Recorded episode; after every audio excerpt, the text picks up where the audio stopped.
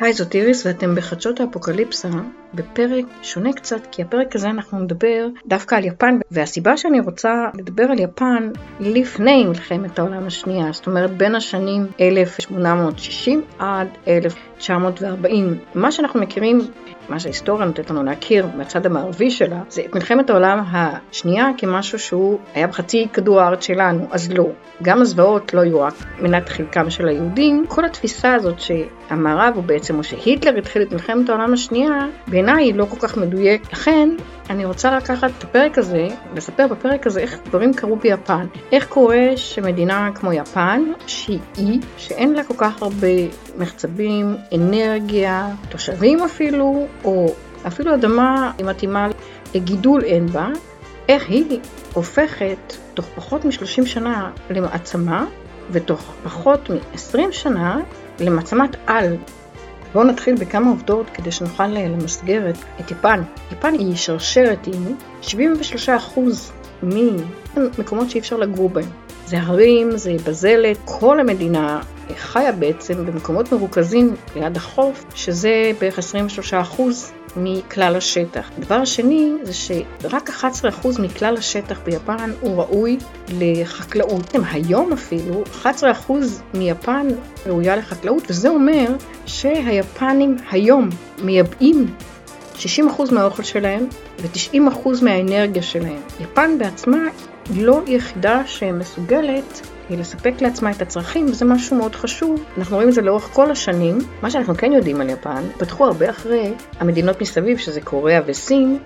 הם היו מאוד מושפעים מסין, הם תמיד היו אה, מדינת חסות של סין, נזקקו לסין או לקוריאה כדי לייבא את כל מה שהם צריכים, כי שוב לא היה להם מספיק במדינה שלהם. התרבות התפתחה, הדת מאוד ייחודית, כמו בסין, די סגורה, הרבה אנשים לא הגיעו ליפן כי לא כל כך היה מה לחפש שם חוץ ממשי. יותר המסחר נטה לכיוון סין, היפנים היו הרבה בים, בגלל שהם אה, אי. כמובן שודדי ים היו גם אה, את המסורת הארוכה מאוד של שודדי ים ושל לוחמים. המסורת של השוגונים ושל הסמוראים התנהל בחברה במשך אה, מאות שנים. יפן הייתה סגורה ומסוגרת במשך 220 שנה, תקופת האדו זה היא נפתחת בסגנון האמריקאי שנקרא דיפלומטיה וירי, זאת אומרת האמריקאים הגיעו ב-1858 ליפן וביקשו להיכנס, לדבר עם הקיסר, לראות מה קורה, אמרו להם לא, הם חזרו לאוניות, הפגיזו, ואז היפנים פשוט אה, פתחו את הדלת כי לא הייתה להם ברירה,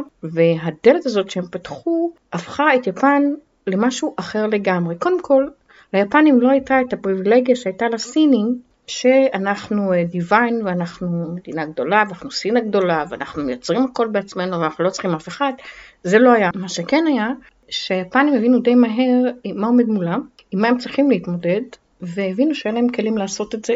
מה שהיפנים, בלי שום קשר לאמריקאים כמובן, אבל אחר כך התחילה גם מלחמת האזרחים נקרא לזה, עד 1868 אה, הצליחו לנצח את השוגנט, התחילה התקופה האימפריאליסטית. התחילה התקופה של מה שאנחנו קוראים בפן המודרנית, אחרי הקרב האחרון שהיה הקרב הבושין בין הקיסר לשוגונים, דמיו, מה שקרה בסוף זה שקודם כל הקיסר החליט להעתיק את עיר הבירה, טוקיו, שני ביטל את פאודליזם שהיה ביפן, הוא ביטל את הנאו-קונפוציזם שהשוגונה החזיר את הנצרות, הוא בינה מנהלים מקצועיים לאזורים, לאזורים, והפך את דמיו שאף אחד לא צריך אותם, הוא פיתח צבא, אבל זה לא היה צבא של השוגנט, זה היה צבא של הקיסר. ב-1889 יפן הופכת להיות אה, אה, מונרכיה חוקתית, יש את הקיסר שהוא כמו מלכת אנגליה נגיד, ויש פרלמנט, יש שתי מפלגות, אחת הליברלים והשנייה השמרנים, ויש אפילו אה, סמי דמוקרטיה, כי רק חמישה אחוז מהאזרחים יכולים להצביע, אבל זה איזושהי התפתחות לכיוון. בו בזמן גם הצבא מתפתח, הצבא גודל, המדינה לוקחת יועצים שיפתחו את רשת הרכבות שלה, שיהיה רשת של טלגרף בכל מקום. היפנים הבינו שהמשחק שלהם כרגע לשרוד, להצליח, זה להתקדם כמה שיותר מהר ולייצר כמה שיותר דברים כדי שהם יוכלו להישאר אה, במשחק של העולם המודרני, שבעצם הם די נשארו מאחור במשך 200 שנה. הם עושים את זה מאוד בהצלחה, כי כל מה שהיפנים עושים, עושים מאוד בהצלחה. זאת אומרת, תוך 30 שנה יש להם צבא מכובד, יש להם תעשייה, יש להם דמוקרטיה נגיד, יש להם אזורים מחולקים, מקום מתקדם, יש רשת רכבות. כבר ב-1900 יפן נחשבת אימפריה.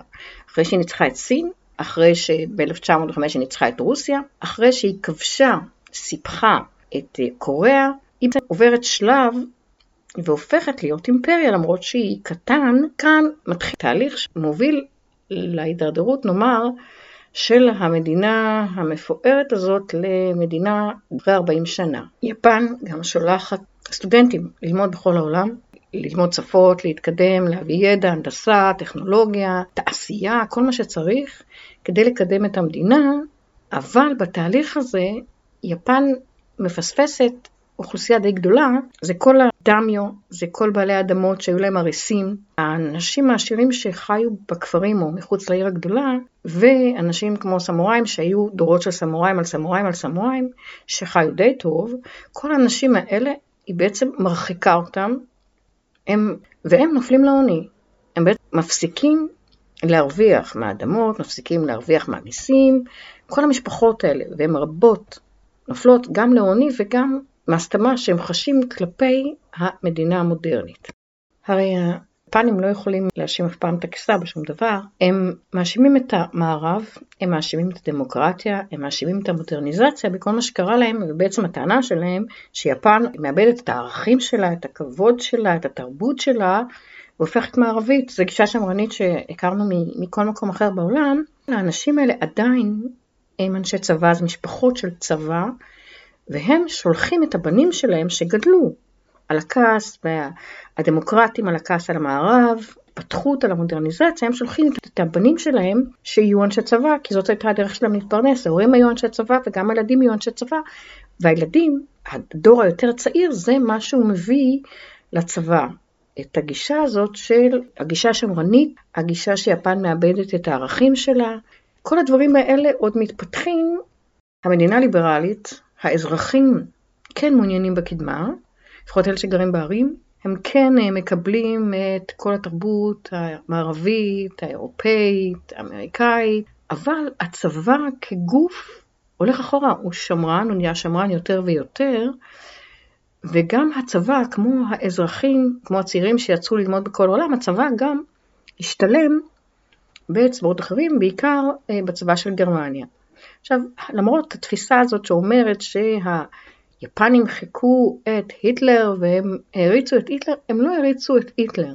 מההתחלה ראו את הצבא שלהם עם מאפיינים שהיו לצבא הגרמני ולא בחינם כנראה, הם כן הרגישו קשר לצבא הגרמני, לאו דווקא למדינה, הם גם לא נשאו אותם ערכים שהיו ערכים של גרמניה, של הפסד במלחמת העולם הראשונה, של ניצול, של מלחמות בלתי פוסקות עם כל המדינות באזור. יפן לא נלחמה עם אף אחד כמעט. יפן לא נושאת את המטען שלמשל היטלר מביא בספר שלו מיין קאמפף. היא נושאת מטען אחר לגמרי, כל הקטע האתני הזה לא היה קיים אצלה, זה משהו שהגיע בתקופה המודרנית. בתחילת המאה ה-20, כבר בשנות ה-20 של המאה ה-20, בתקופת מלחמת העולם הראשונה, המון מפקדים יפנים נמצאים בגרמניה והם מתחברים לאיזושהי תפיסה, תיאוריה של, של גנרל אריך לודנברג. אריך לודנברג היה פרוסי למעשה, הוא בן למשפחה, משפחת אצילים, אצילי צבא פרוסים מהמעמד הנמוך, שהצליח לפלס את דרכו בצבא עד שהוא הגיע להיות בקבינט ב-1916, הוא והינדנברג דוחקים את הקיסר, דוחקים את הפרלמנט ומקימים סוג של דיקטטורה צבאית שהחזיקה עד 1923 בגרמניה. התיאוריה שלו, שמרוכזת כולה בספר שהוא כתב, אמנם שנים אחר כך, אבל התיאוריה כבר הייתה קיימת, הספר נקרא uh, Total War, לא המשחק, הספר, בגרמנית די טוטאלי קריק, והספר הזה בעצם נותן תיאוריה שהיא תיאוריה שנשמעה קודם, אבל האמת שהספר הזה כתוב בצורה מאוד מסודרת, אה, ומעלה תיאוריה שנקראת תיאוריה שהיא מלחמה טוטאלית, שאין דבר כזה שהצבא משרת את המדינה, אלא שהמדינה משרתת את הצבא. התפקיד של המדינה הוא להשתלט על כל המדינות סביבה להחזיק בשטחים עצומים כדי לשמור קודם כל על הביטחון שלה.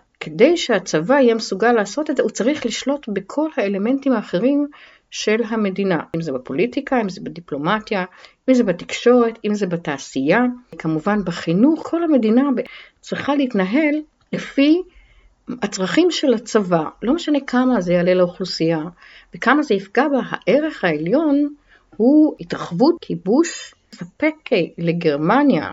אז את כל מה שהיא צריכה, כי זו גם הייתה מדינה שעוברת מהפכה תעשייתית, את כל מה שהיא צריכה תוך כדי ביטול ומחיקה של כל המדינות. הוא כותב בספר לפחות שאם פעם היה מקובל להרוג את הקצינים, את הצבא, ולכבוש מדינה, הוא מתייחס למדינות, לעשות annihilation, זאת אומרת לבטל את הקיום של המדינה. צרפת היא לא צרפת, היא חלק מגרמניה.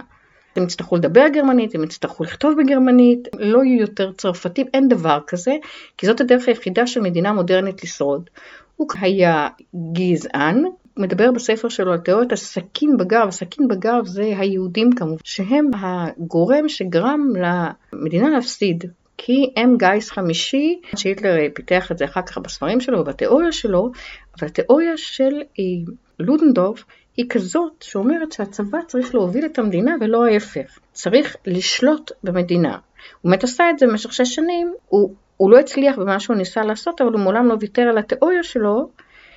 הוא חיבב בהתחלה את היטלר, הוא גם היה שותף לפוטש שהם עשו, הוא יצא מזה נקי פחות או יותר, הוא הצטרף למפלגה הנאצית והקים מפלגה משלו, הוא הפסיד בבחירות לשותפו לדיקטטורה הצבאית היידנברג שהיה פחות קיצוני ממנו, הוא פיתח תיאוריה שלמה, תיאוריה מלחמתית עד כדי כך שהוא היה נגד הנצרות ונגד היהודים ונגד הבונים החופשיים ונגד האמריקאים ונגד הקומוניסטים. הוא נהיה אתאיסט והחליט שהוא פותח ארגון שכולו אמונה באודין. זאת אומרת, עכשיו שהדרך של הוויקינגים, שהיא דרך מלחמה כל החיים, היא הדרך הנכונה. הוא הפסיד בבחירות, שלח מכתב לאדנברג שזכה בבחירות, ואמר לו, תיזהר מאוד מהיטלר, היטלר הוא רעה חולה והוא יהרוס את המדינה לגמרי, והוא לא צעק, למרות שהוא אבי כל התיאוריה הזאת של מדינת מלחמה. עכשיו, הקצינים היפנים שהיו בגרמניה, הקצינים היפנים היו כל הזמן בגרמניה, הם אפילו הגיעו אחרי המלחמה, הם שלחו איזו ועידה שלמה שתבדוק, שתבין מה קרה לצבא, שתפיק לקחים, כי הם חשבו שהם צבא מקביל לצבא הגרמני, וזה הרבה לפני היטלר. היטלר כ- כדמות, כבן אדם, ככותב, כאינטלקטואל, לא, לא שכנע אותם. מה ששכנע אותם ומה שהם העריצו זה את הכוח הצבאי הגרמני האבסולוטי, מה שנקרא The Total War. בשנות ה-20 של המאה ה-20, הצבא היפני היה כולו בתוך, ה, בתוך התיאוריה של לונדברג, הצבא התחיל לפתח את העניין של הגזע, את הגזע העליון, את הצורך להשתלט על כל העולם, את הצורך לשעבד את כל העולם כדי לספק את הצרכים של הקיסר, של המדינה, כל הסיפור הזה לא התחיל מתוך מפלגה או, או מהקיסר או מתוך המדינה, זה התחיל מתוך הצבא וזה התחיל מקבוצה מאוד מסוימת של קצינים ששהו דווקא במנצ'וריה ב-1929.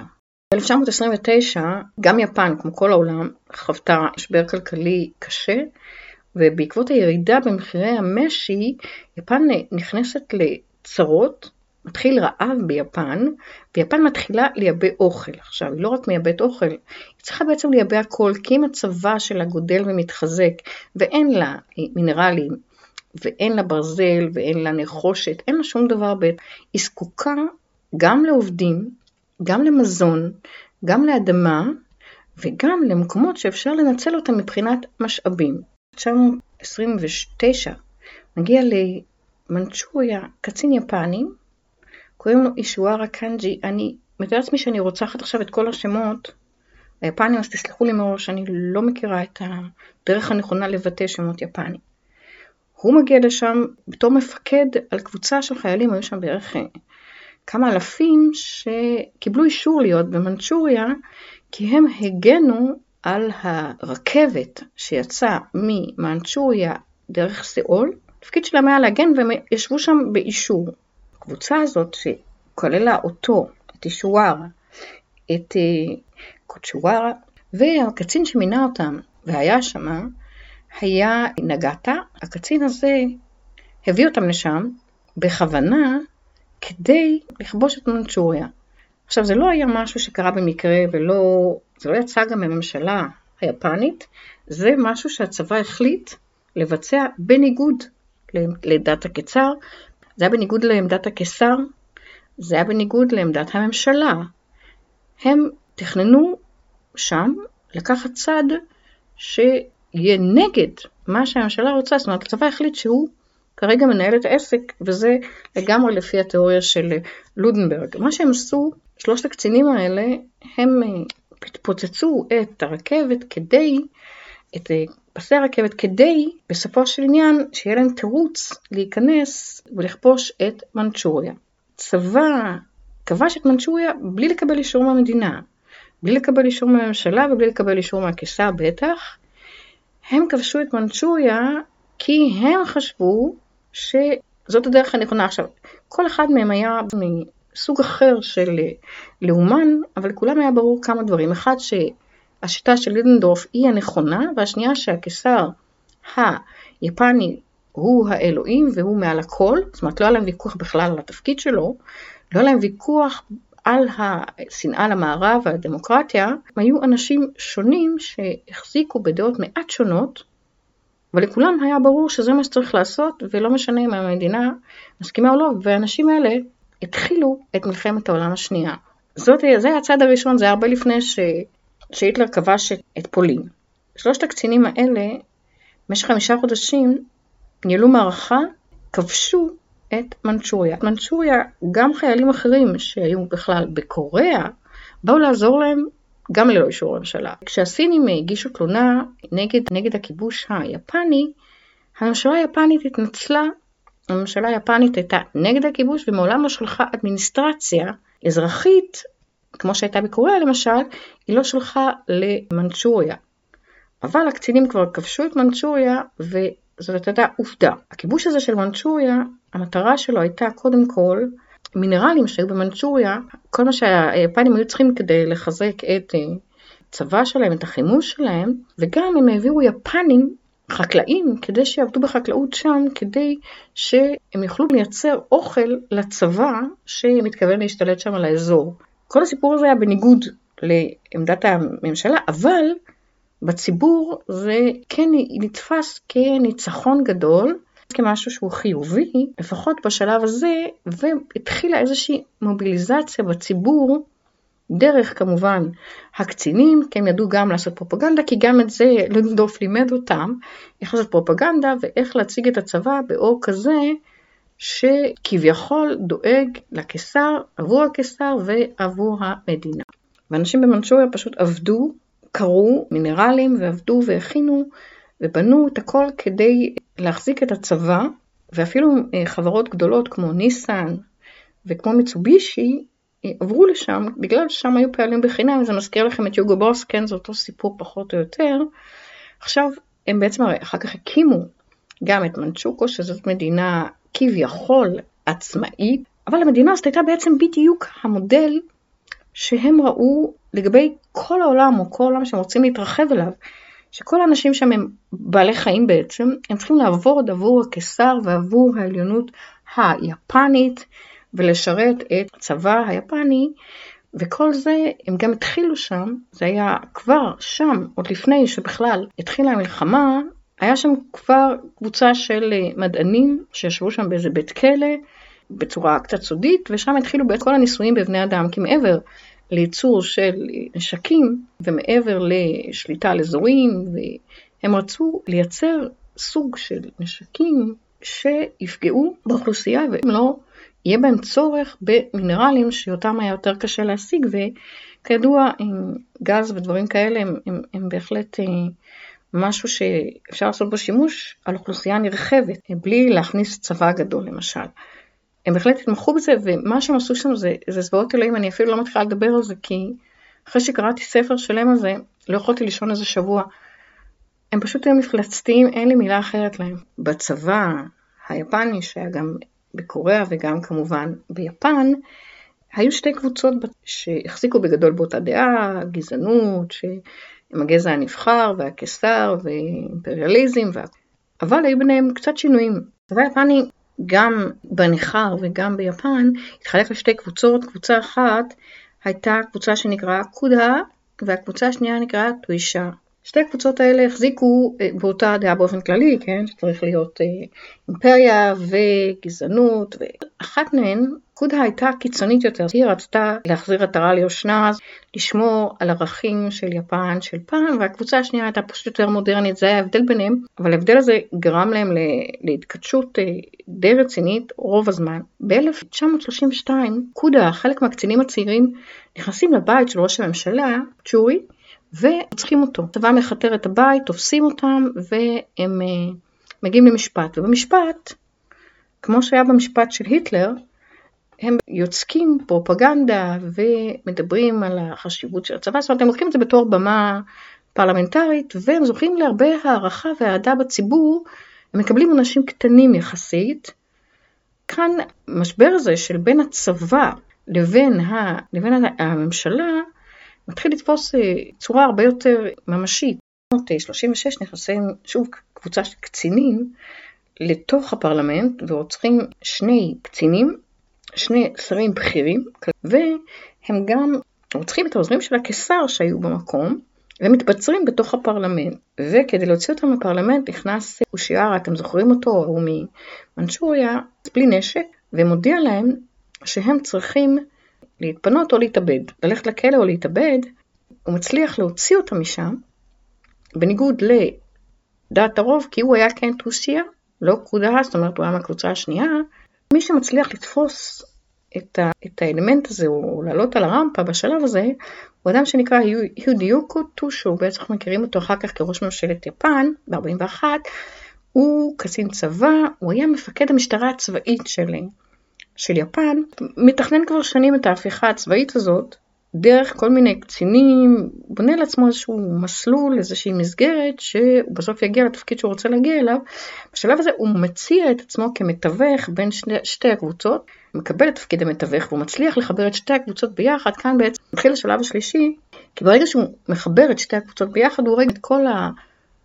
אלה שעזרו לו להגיע לאן שהוא הגיע, את כל הקודה שהיו מאחוריו, הוא הורג גם את אלה שרצחו את האנשים בפרלמנט, הקיסר נאלץ בשלב הזה לקבל איזושהי החלטה איך הוא משלב בין הרצון של העם, ליברליזם נגיד, והצורך, ההיסטריה הייתה שם של, העם, של העם, ההרצה לצבא, כל הטפטוף הזה של גזע עליון וכל זה על היפנים, והיפנים über alles, כל מה שאפשר לעשות הם עושים הכי טוב. אז אם יפן ב-1920 הייתה מדינה מעורבת, שהיו בה דיסקוטקים והיו בה מגזינים ומגזיני נשים וספרות וריקודים וסרטים אפילו, המדינה הזאת לאט לאט משנה את כל הפאזה שלה והופכת לבדיוק מה שהם רצו, למדינה שמשרתת את הצבא. הקיסר בעצם ממנה, ככה הוא ממנה ראש ממשלה אזרחי וראש צבא, כמובן איש צבא, שניהם אמורים לשלוט ביחד. וזה החמש שנים כל הנושא הזה, כאילו כל האימפריאליזם היפני, התפתח כי ליברלים או דמוקרטים או המערבים מפסידים. הם מפסידים לצבא, הם מפסידים לפרופגנדה הצבאית, הם מפסידים נרצחים, זה כל מי שמתנגד לתפיסה הצבאית הזאת עבור הדמוקרטיה, מודרניזציה, נרצח. אנשים נרצחים, אנשי עסקים נרצחים, שרים נרצחים, וחמש שנים שהם שלטו ביחד ב-1939, ראש הממשלה היפני מוציא איזשהו צו שבו הוא אומר שהתעשייה עוברת אה, לידי הצבא, הצבא שולט בתעשייה, הצבא שולט במדיה, הצבא שולט בחינוך, הצבא מקבל תקציב בלתי מוגבל. הצבא יכול לעשות מה שהוא רוצה בעצם. ב-1940 המפלגות מתחברות אחת לשנייה, הופכות להיות נקריא מועצה אימפריאליסטית, זאת אומרת, מאבדות את התפקיד שלהן בעצם, והשלטון עובר לצבא. ב-1941 אנחנו יודעים מה קרה, שזה כבר היה פרל הרבור, אבל בשלב הזה המדינה הזאת עברה תוך 30 שנה מפאודליזם סוג של מסורתיות יפנית למדינה סופר מודרנית שזקוקה לאמצעים, למדינה גזענית שחושבת שהיפנים צריכים לשלוט בכל העולם, כן הם גם תכננו לשלוט בארצות הברית, היא הופכת להיות מכונת מלחמה שכל הזמן זורמים לתוכה יותר ויותר זורמת לתוכה פרופגנדה, צחונות, טורים על יפן הגדולה. הציבור בעצם משנה פאזה לגמרי. בתוך 50 שנה הציבור משנה פאזה לגמרי, ויפן הופכת להיות המפלצת שאנחנו מכירים גם מסין, גם מקוריאה, גם מתאילנד, גם מטיוואן. היפנים היה להם גם איזשהו סיסטם של מי אנחנו משקיעים בו, שהוא יכול להיות בסופו של עניין להיות יעיל במערכת, בקיסרות הענקית היפנית, ובמי אנחנו מחסלים באופן שיטתי. הסינים משום מה נבחרו להיות מחוסלים באופן שיטתי יותר, לעומת למשל הטיוואנים שאותם לימדו יפנית, לימדו אותם היסטוריה יפנית, ניסו להפוך אותם ליפנים. הסינים לא זכו לשירות הטוב הזה, אני לא נכנסת לעניין של פרל ארבור, כי כל הסיפור על הירושימה ונגסמה את מכירים. מה שאני רוצה להסביר, שהמפלצתיות הזאת, הרובוטיות הזאת שאנחנו מתייחסים, מייחסים ליפנים, הגזענות, העליונות, האכזריות היוצאת דופן של היפנים, והיא באמת הייתה יוצאת דופן. גם זו לא הייתה אכזריות של שטח. זה לא היה סוג של אה, פתרון אה, סופי שהגרמנים ביצעו בצורה מסודרת ומאורגנת. היה שמה רצון לרצוח כמה שיותר אנשים בדרכים הכי איומות שיש, כדי לנקות, להקטין את האוכלוסייה, לא רק היהודים, בעצם לא הייתה להם שום בעיה עם היהודים. לא הייתה להם שום בעיה עם גזע, הם מעולם לא היו מעורבבים אתנית, מעולם לא ספגו השפלות אתניות. כל הקטע שלהם, של עליונות, לא הגיע מאיזשהו עבר אה, עצוב וכואב. כמו שהיה לגרמנים, כמו השפלה אחרי מלחמת העולם הראשונה, או כמו שהיה לסינים אחרי, אחרי מאה שנים של השפלה, אצל היפנים זה היה בילט אין, זאת אומרת הם אימצו תיאוריה, חדירה, דרך חדירה לתוך המערכת הצבאית, ואז מהמערכת הצבאית לתוך המערכת, לכבוש את המדינה ולא ההפך, שלא הייתה ממשלה בשלב הזה, היה קיסר והיה צבא. וכל המדינה הייתה צבא. ובשלב הזה אני עוצרת, כי מה שרציתי לדבר זה רק על הנושא הזה, כי הרבה פעמים אנשים אומרים לי כן, אבל איך את יכולה להשוות את היפנים לגרמנים?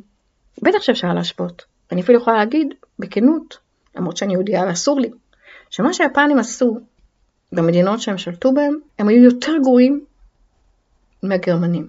חד משמעית. אני, יש דברים שאני אפילו לא יכולה לחזור עליהם, כי הם אשכרה רודפים אחריי אחר כך. מרוב שזה היה נורא לקרוא את זה, או להיות בנאנג'ינג ולראות את התמונות של הטבח. זאת אומרת, אם במלחמת העולם השנייה, באזור המערבי, נגיד, מתו כמה? 50 מיליון. גם ביפן, היפנים רצחו אותה כמות של אנשים. ומכיוון שרוב המדינות לא החזיקו מים ולא הצליחו להילחם ביפנים בכלל, כמו הסינים למשל, המון היה רצח שיטתי של אנשים כדי להקטין את האוכלוסייה, כדי לערוך ניסויים, כדי להפוך את הצבא היפני ליותר טוב. למשל, הם יכלו אה, להרעיל בארות של כמה כפרים ולראות את האנשים מתים בייסורים כדי לדעת מה המינון הנכון של אה, המחלה שהם אה, רוצים להדביק. אז הייתה מלחמה ביולוגית מאוד רצינית שם. יום אחד אני אצליח אולי לדבר על הנושא הזה ולספר לכם בדיוק מה היה שם, זה פשוט באמת משהו שהוא גדול עליי מבחינת האכזריות שלו. ובנימה לא אופטימית זו, רציתי גם להגיד שאנשים שואלים אותי, אבל למה היפנים צריכים, כדאי שליפנים יהיה צבא, והיפנים צריכים להגן על עצמם מהסינים, ולמה האמריקאים לא מאפשרים להם להתפתח בקטע הזה? היפנים הוכיחו שהם יכולים לעשות דברים נורא מהר, מאוד ביעילות, ולהגיע לתוצאות מאוד מאוד קשות עבור כולם.